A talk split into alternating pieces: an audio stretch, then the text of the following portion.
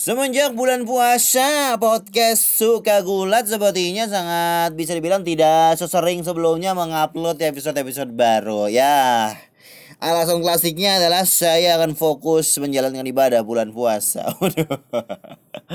alasan nyatanya adalah ya tidak sempat saja begitu ya. Padahal ada informasi yang lagi rame banget ya mengenai Black Black apa sih namanya tuh? Hari apa sih kemarin di pada rilis?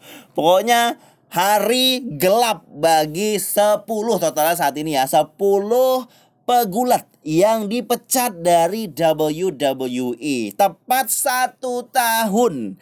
Satu tahun tepat setelah terakhir di tahun sebelumnya merupakan hari di mana banyak juga pemecatan terjadi dengan alasan budget cuts di masa pandemi COVID-19. Walaupun kita tahu kalau semasa pandemi WWE tetap untung banyak tetap mempunyai keuntungan yang signifikan. Tetapi tetap lagi alasan adalah melep, alasan melepas uh, pegulat-pegulatnya yang tidak begitu berguna untuk menghemat banyak uang. Yang tidak perlu dihemat ya nggak sih? Mari kita bahas sedikit demi sedikit terkait tentang informasi ini. 10 total pegulat sampai saat ini sampai hari ini di tanggal 18 April saya bikin podcastnya. Uh, pagi ya uh, tentang beberapa pegulat yang dilepas ataupun dipecat, dilepaskan dari kontraknya di WWE. Beberapa nama memang mengagetkan tapi memang pasti dengan alasan. Seperti yang diketahui, dimulai di hari uh, Rabu ya tepatnya kalau waktu Amerika. Jadi dinamakan Black Wednesday di tanggal 15 April 2020 uh, tahun lalu ya tepatnya. Itu ada banyak sekali pegulat yang dikeluarkan. Dan di tahun ini 2021 namanya jadi Black Thursday. Karena mereka dipecat di hari Kamis ya. Tepat satu tahun setelah itu. Kita tahu kalau tahun lalu yang dipecat itu seperti orang-orang kayak si Rusev. Terus Aiden English No Way Jose. Ada juga The Good Brothers ya namanya dulu bukan The Good Brothers namanya The Club Terus juga ada beberapa pegulat lainnya dan tahun ini total 10 pegulat dipotong masa kontraknya. Dan pastinya berbagai macam spekulasi muncul, berbagai macam eh, reaksi muncul terhadap dilepasnya orang-orang ini yang tidak kita duga sebelumnya. Kenapa orang-orang begini, pilihan-pilihan orang-orang ini dilepas semuanya? Padahal ada beberapa dari orang itu yang waktu saat WrestleMania mereka ya ada gitu loh terlibat dalam storyline ada dalam sebuah match biasanya orang-orang yang dikeluarin itu orang-orang yang sudah lama nggak muncul taruhlah seperti Andrade dulu waktu zaman yang mau keluar tuh Luke Harper yang nggak kepake diminta keluar dan lain-lain lagi. Tapi ini yang mengagetkan. Satu nama besar yang cukup mengagetkan yang memang dia bekerja pada saat WrestleMania kemarin yaitu adalah Samoa Joe. Samoa Joe. Seorang Samoa Joe dilepas begitu aja. Ya, kita tahu ya. Ini pendapat saya ya. Kita tahu Samoa Joe itu cedera. Cederanya cukup berat yang di mana membuat dia mendapat role baru mungkin biar biar kepake begitu ya dari WWE dia di, di, ja, jadi seorang uh, komentator di acaranya WWE dan dia komentator juga bukannya jelek ya bagus komentarnya sebagai komentator itu bagus-bagus aja sampai dia ada sedikit feud begitu antara komentator tapi dia belum bisa balik lagi karena masih belum clear untuk return. Dan banyak uh, waktu di waktu uh, si Samuel aja tiba-tiba menghilang dari uh, kursi komentator ini orang banyak berpikir Samoa Joe kayaknya bakal return nih. Tapi ternyata bukan return ke dalam uh, storyline-nya WWE, tapi return keluar dari WWE. Return untuk promo indie wrestling lainnya begitu di luar WWE. Selain Samoa Joe, kita coba bahas lagi itu ada nama seperti The Iconics, man. Peyton Royce, Billy Kay. Oke okay lah, Peyton Royce memang lagi off ya beberapa uh, minggu belakangan. Tapi Billy Kay dia kan menemani Carmela menjadi tag team partnernya ketika tag team turmoil dan Billy Kay juga aktif berperan pada saat episode-episodenya SmackDown. Tiba-tiba dua-duanya Billy Kay dan Peyton Royce dilepas begitu aja. Saya nggak ngerti lagi nih maksudnya WWE Billy Kay-nya kok dilepas gitu loh. Padahal oke okay lah kalau mungkin Peyton Royce dilepas karena mungkin Peyton Royce itu uh, apa namanya jarang muncul juga sudah nggak aktif lagi. Nggak apa-apa lah ya begitu. Tapi ketika memang karena Peyton Royce mungkin berteman dengan Billy Kay gitu terus juga dilepas dua-duanya karena di di Iconics bareng-bareng kayaknya Billy Kay nggak bisa kalau nggak sama Peyton Royce ya ya ya. Ya jadi satu alasan yang nggak masuk akal juga begitu. Dan mungkin orang bikin orang pikir Peyton Royce ini mungkin dilepas karena dia pacaran dengan Ty Dillinger atau Shawn Spears yang sekarang aktif di All Elite Wrestling gitu kalau itu alasannya kok Lana masih ada di WWE belum dikeluarin jelas-jelas Rusev ada di All Elite Wrestling ya nggak sih tapi mungkin karena Peyton Royce memintanya dia ya. Tapi ada beberapa sampai saat ini ada beberapa yang memang menunjukkan reaksinya ketika tahu dia dipecat. FY ini ya, biasanya uh, pegulat-pegulat yang dipecat ini dia sebelumnya nggak tahu kalau dia bakal dipecat. Tiba-tiba di hari yang sama diumumkan dianya itu, dia dihubungi kalau dia dipecat begitu. Jadi mereka ini uh, menunjukkan reaksinya ketika mereka dipecat lewat Twitter. Twitter dan juga Instagram lah pokoknya ya. Tapi yang paling jelas itu yang sudah merespon itu adalah Samoa Joe, ada Mickey James, Chelsea Green juga dari NXT. Ada Tucker juga yang temannya Otis gitu yang dilepas ya. Cuma mungkin ada juga yang beberapa yang lain yang memberikan respon tapi yang lagi uh, yang bisa dibilang highlight ya itu adalah responnya Samoa Joe yang yang reaksinya Samoa Joe yang mau uh, memposting sebuah gif uh, perpisahan dari filmnya Jim Carrey yang judulnya apa nih filmnya Jim Carrey? Lupa aku. Yang judulnya The Truman Show di mana di akhir uh, film di Truman Show itu kan uh, si Jim Carrey-nya kan buka pintu gitu Truman-nya kan buka pintu uh, di ujung set di tengah laut begitu membuka pintu dan good good morning good evening dan good night dia bilang. Salam perpisahan gitu. Nah gif itu ditaruh sama aja di Instagram eh di Twitternya dengan caption be well. Baik-baik ya gitu maksudnya ya. Dan itu direspon dengan uh, direspon oleh uh, the one and only si Empang di twitternya dengan respon gift juga yang mengherankan begitu yang heran dengan keputusan WWE ini. Dan Samoa Joe meresponnya dengan they really should have never give me money. Seharusnya mereka nggak pernah kasih saya uang begitu. Terus dia respon lagi dengan si Empang ya mereka menghancurkan kita dan mereka membayar kita. Ini menunjukkan kekesalan Samoa Joe ketika dia diputuskan untuk jadi salah satu yang dipecat dari Black Thursday di tahun ini. Kalau ditanya apa alasannya Samoa Joe dipilih untuk dikeluarkan, ya jadi ya ya ya alasan yang paling jelas ya yang dirumorkan oleh uh, yang disebarkan informasinya dia dapat informasi orang dalam yaitu si Senros App Senros Sap ini ya namanya Senros Sap pokoknya. Dia dari Fightful Select yang biasa ngasih informasi-informasi trusted dari orang dalamnya WWE dia bilang ya alasannya sama kayak semua orang yang dilepaskan ataupun di, dipecat pada hari itu di Black Thursday itu di mana alasannya adalah budget cut. Adalah pengurangan budget dari WWE sendiri. Dan keputusan ini dibuat oleh John Laurinaitis.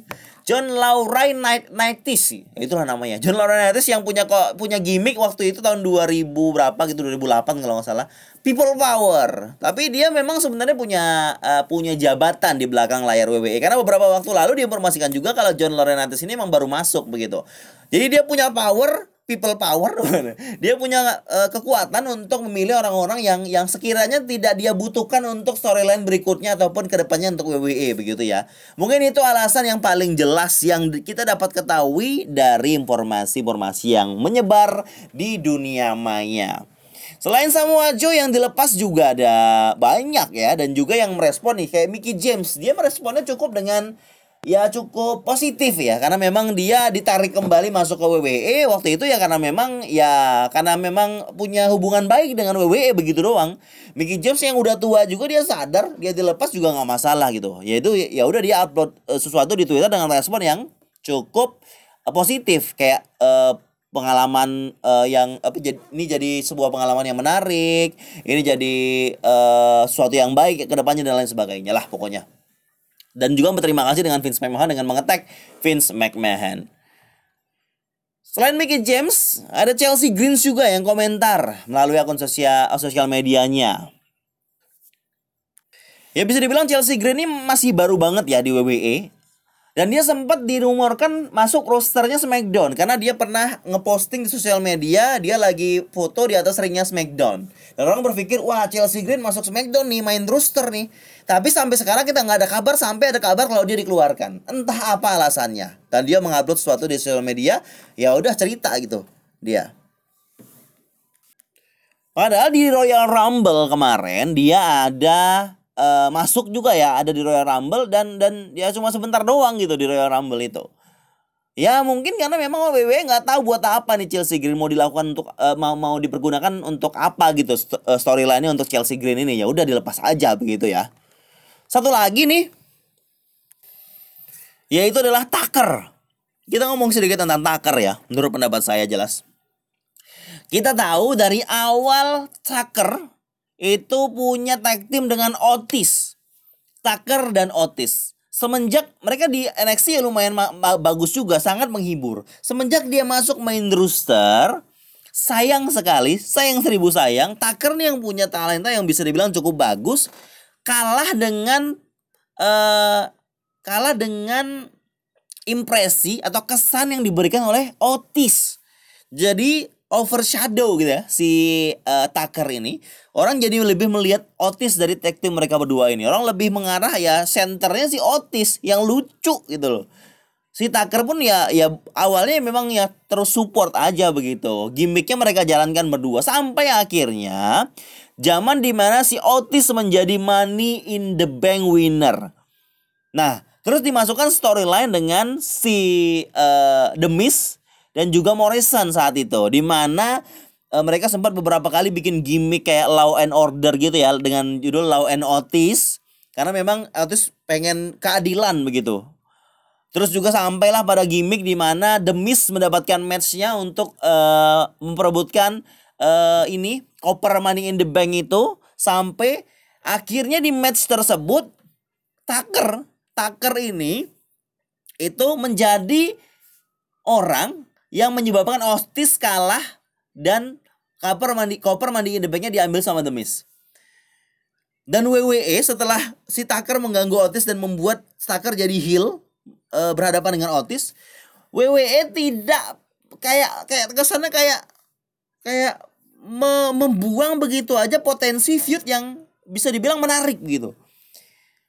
Tucker yang udah mengganggu Otis harusnya besoknya di episode-episode berikutnya akan ada storyline antara mereka berdua tapi sayangnya tidak dipergunakan dengan sebagaimana mestinya Tucker Turnhill mengganggu Otis yang uh, membuat Otis uh, melepaskan kopernya sekedar hanya untuk biar kopernya keluar dari Otis begitu aja gitu loh. Sekedar hanya untuk kopernya biar pindah dari Otis. Karena dari awal dari awal ketika uh, WWE sudah memutuskan Otis yang megang uh, koper itu setelah itu WWE bingung ini si Otis ini kan pamornya dan juga uh, powernya nggak begitu kuat untuk menjadi orang yang megang uh, money in the bank uh, brief briefcase begitu.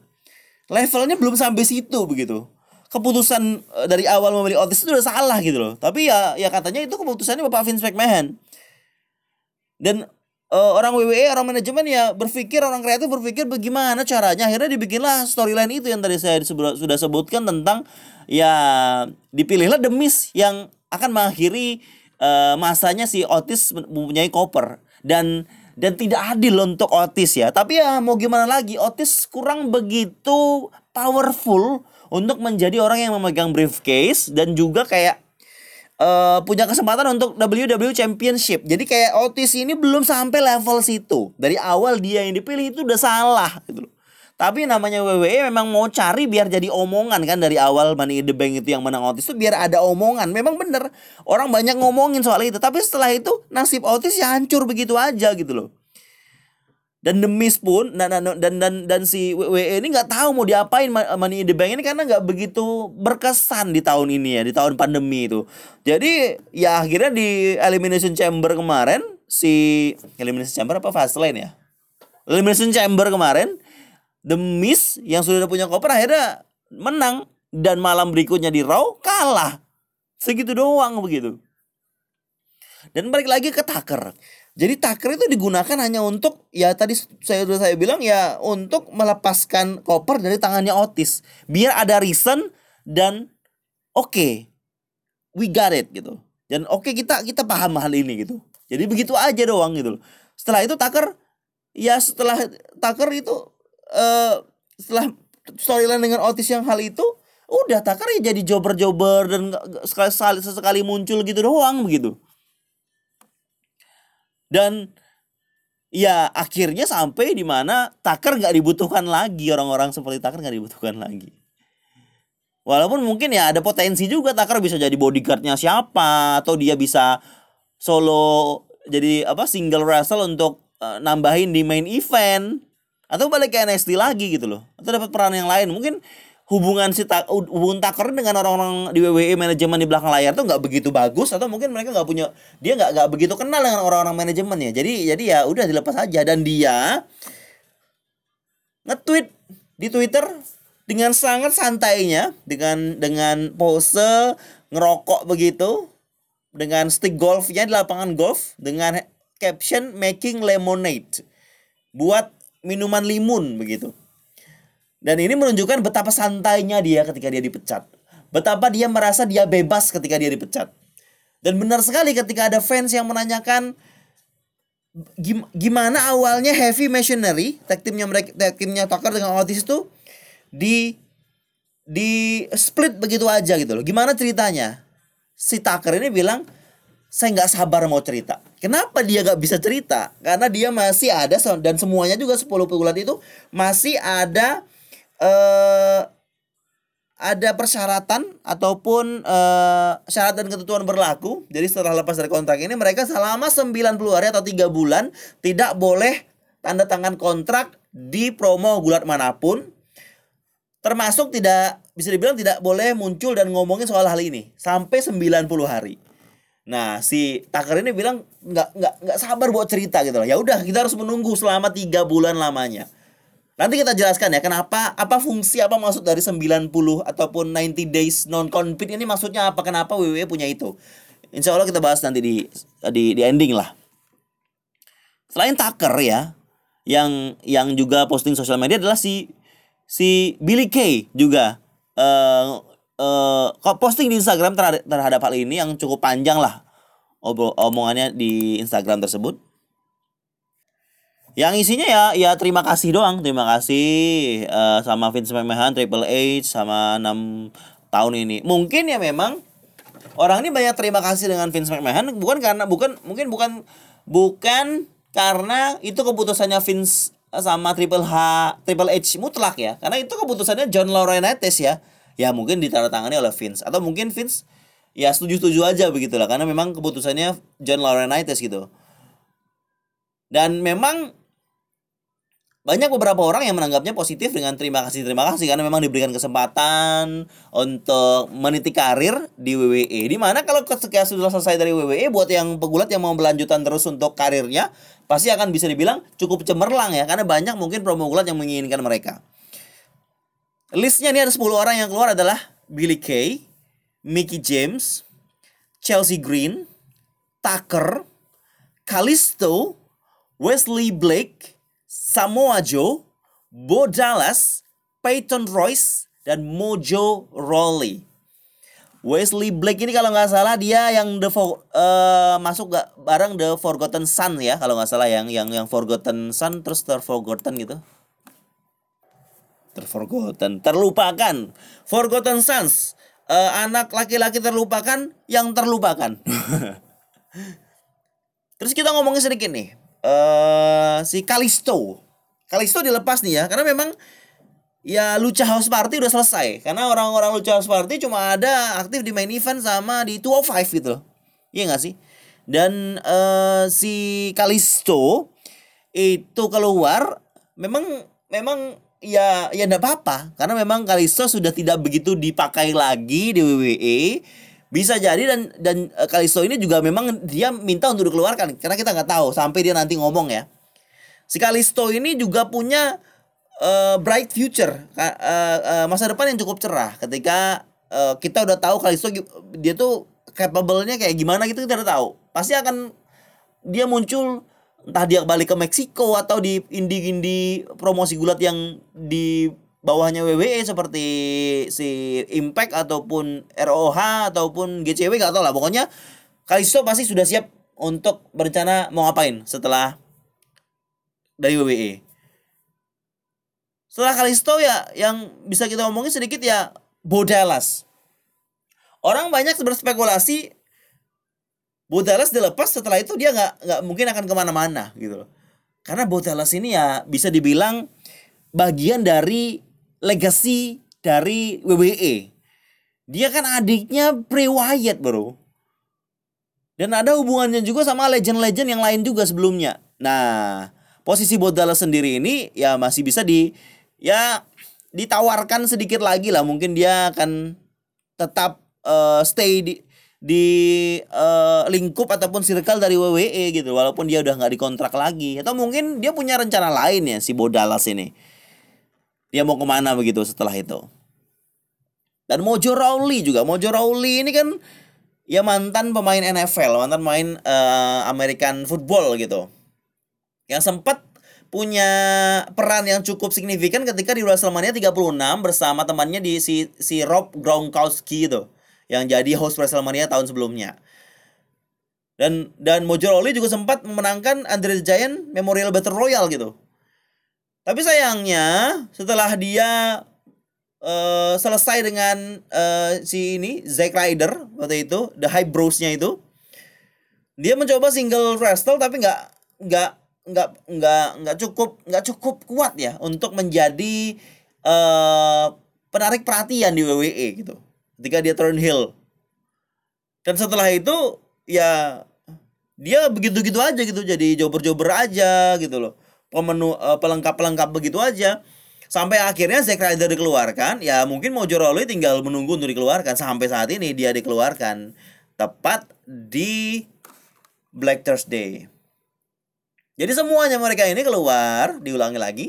Yaitu karena budget cuts ya. Ya alasan yang dikeluarkan resminya atau dapat informasi orang dalamnya ya ya ya simply karena WWE kekurangan WWE WWE mau motong budgetnya biar lebih mengeluarkan baj mengeluarkan uang untuk hal yang lain yang lebih penting daripada orang-orang yang nggak begitu berguna di WWE sama aja nggak berguna bro.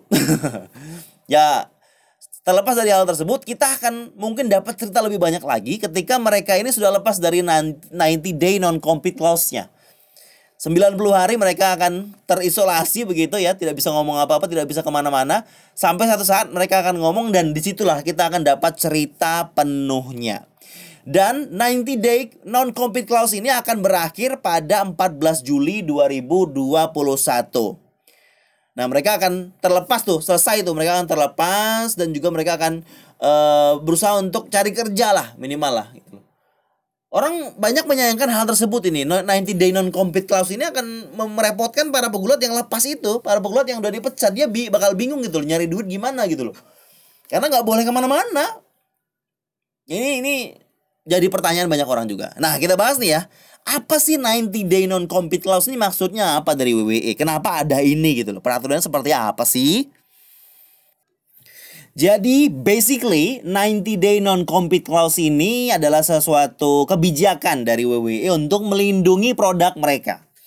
Jadi ini mungkin uh, salah satu alasan terbesarnya itu kita coba uh, flashback ke masa lalu zaman Monday Night War WCW Nitro melawan uh, Raw is War ya Monday. Jadi mereka perang rating di malam Selasa, malam malam Selasa, malam Senin ya, malam, malam Selasa malam Selasa. Jadi ada satu pukulan namanya Lex Luger. Jadi saat itu Lex Luger itu cukup bisa terkenal bisa dibilang terkenal di WWE ya sebelumnya di di WWF di WWF lah ya dulu dulu itu sempat dia terkenal banget di WWF banyak fansnya begitu tapi ada suatu masa di mana dia kontraknya udah mau habis Walau jadi saat kontraknya udah mau habis itu, dia udah siaran tapping ya, eh, siaran tapping. Dia udah gulat tapi tapping sudah di, di, di direkam ter, sebelumnya. Dan acara uh, uh, acara taping atau rekaman itu disiarkan di malam Senin. Nah, di hari yang sama di mana Lex Luger masih berta uh, ada ada pertandingannya ditayangkan di WWE, Lex Luger ini muncul di program rivalnya WWE Monday Nitro-nya WCW secara live. Karena uh, saat itu raw taping tapi Nitro itu live. Nah, Lex Luger muncul di Nitro padahal di WWE di WWF tayang WWF Raw tayangan match dia tuh ada. Jadi dia hadir secara bersamaan di dua brand. Nah, yang mana brandnya ini saling bermusuhan rival begitu. Nah, WWE harus punya sesuatu hal kebijakan dalam kontrak pegulatnya biar hal itu tidak terjadi lagi masuk akal ya masuk akal karena itu untuk melindungi uh, melindungi WWE dari pegulat-pegulat yang nakal ini seperti Lex Luger ini. Nah sempat juga nih uh, beberapa kali juga ada beberapa pegulat juga yang dikasih kontrak yang sama. Kayak waktu itu uh, Shawn Michael dia punya 90 day no compete clause ya. Dan uh, dia nggak dia harusnya nggak bisa muncul di WCW. Tapi saat itu di kontraknya di 90 day nanti no compete classnya si Shawn Michael waktu dia muncul di WCW juga, tapi dia nggak bergulat gitu. Nah itu masih boleh. Nah sampai saat ini kebijakan-kebijakan itu sudah diperjelas dan didetailkan lagi. Sampailah pada saat di mana di masa-masa ini ketika WWE pegulatnya dilepas, eh, dipotong masa kontraknya, itu diberi 90 day non complete clause eh, non complete clause clause untuk melindungi produknya WWE biar pegulat-pegulat ini uh, di pas sudah dilepas dia uh, tidak muncul di mana pun gitu. Tidak muncul di promo gulat mana pun yang jadi rivalnya WWE jadi WWE menganggap semua semua brand lain brand gulat lain tuh rivalnya mereka.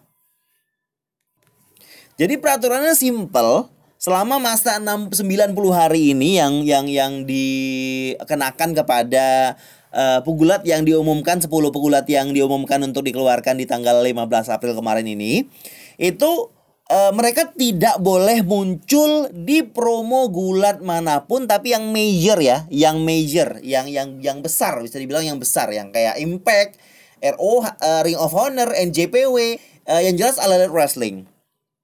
Ya memang alasan terbesarnya kemungkinan ya karena memang ada ada promosi gulat lain yang sudah jelas-jelas itu major besar begitu. Nah, nah, nah, nah, nah rivalnya WWE yang kita tahu ya All Wrestling itu bisa jadi uh, ketika ada pegulat yang tidak ada 90 day clause, 90 day clause ini itu akan uh, dia ajak untuk muncul di programnya All Wrestling yaitu All Wrestling Dynamite ataupun All program All Wrestling yang lain dan itu berdampak kepada rating yang mereka. Dan ini berdampak buruk-buruk untuk WWE. Makanya dia punya 90 day clause ini.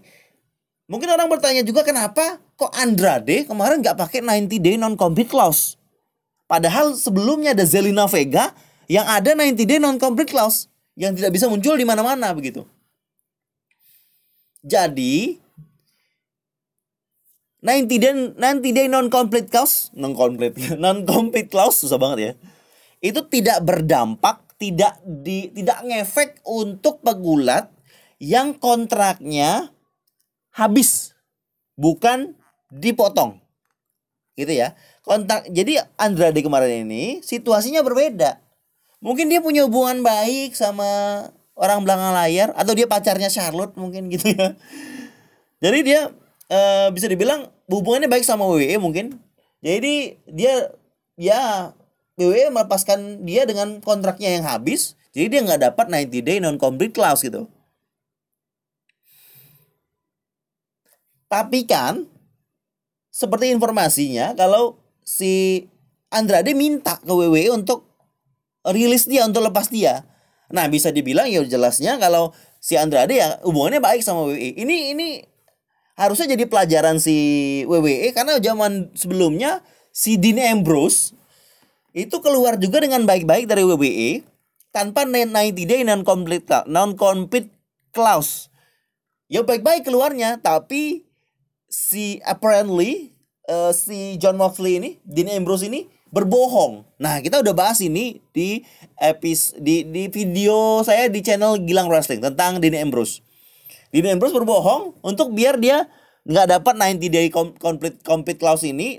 Terus dia beberapa minggu kalau nggak salah. Minggu apa hari ya? Minggu kalau nggak salah. Dia muncul di All Elite Wrestling Double or Nothing dan mengagetkan semua nah ini yang dihindari oleh WWE sebenarnya cuma ya karena Dean Ambrose bohong keluarnya baik-baik ya begitulah hasilnya gitu dan uh, bisa dibilang tadi 90 day non compete clause ini tujuannya ya memang untuk melindungi produknya WWE dari rival yang mungkin akan memanfaatkan situasi. Ya jelas yang WWE takutkan adalah pegulatnya muncul di Elite Wrestling ya. Tapi dengan ada nanti day ini mereka nggak akan muncul di mana-mana. Jadi aman begitu. Tapi sayangnya banyak pegulat yang pengen ya dia kan lagi butuh pegulat yang udah di pikir gini deh, pegulat seorang pekerja dipecat. Pasti dia pikir saya nyari duitnya gimana, Pak? Saya udah dipecat terus saya nggak boleh kerja di mana aja gitu. Dia nyari duitnya gimana mereka gitu loh. Jadi ada ada uh, ada rumor juga nih, ada berita terkait hal ini di mana Dikabarkan oleh Wrestling Observer si Dave Meltzer katanya ada beberapa talent yang dikeluarkan WWE dari 10 yang kita sebutkan tadi itu berencana untuk minta ke WWE untuk dilepaskan dari 90 day clause. Biar mereka tuh bisa bergulat langsung gitu loh. Dan get back on the market langsung ada langsung siap ataupun langsung tersedia untuk ditawarkan kontrak oleh uh, promosi gulat yang lain begitu. Karena mereka ya ya bisa dibilang butuh uang Nah, jadi yang kita harapkan ya semoga orang-orang yang uh, sudah dilepas oleh WWE ini itu mendapatkan tempat ataupun promosi gulat yang mereka harapkan yang pastinya membuat mereka bahagia di sana. Ya bisa dibilang ya kita ambil contoh lah The Good Brothers si Carl Anderson sama Luke Gallows dia muncul dia dia dia dia sign ke Impact.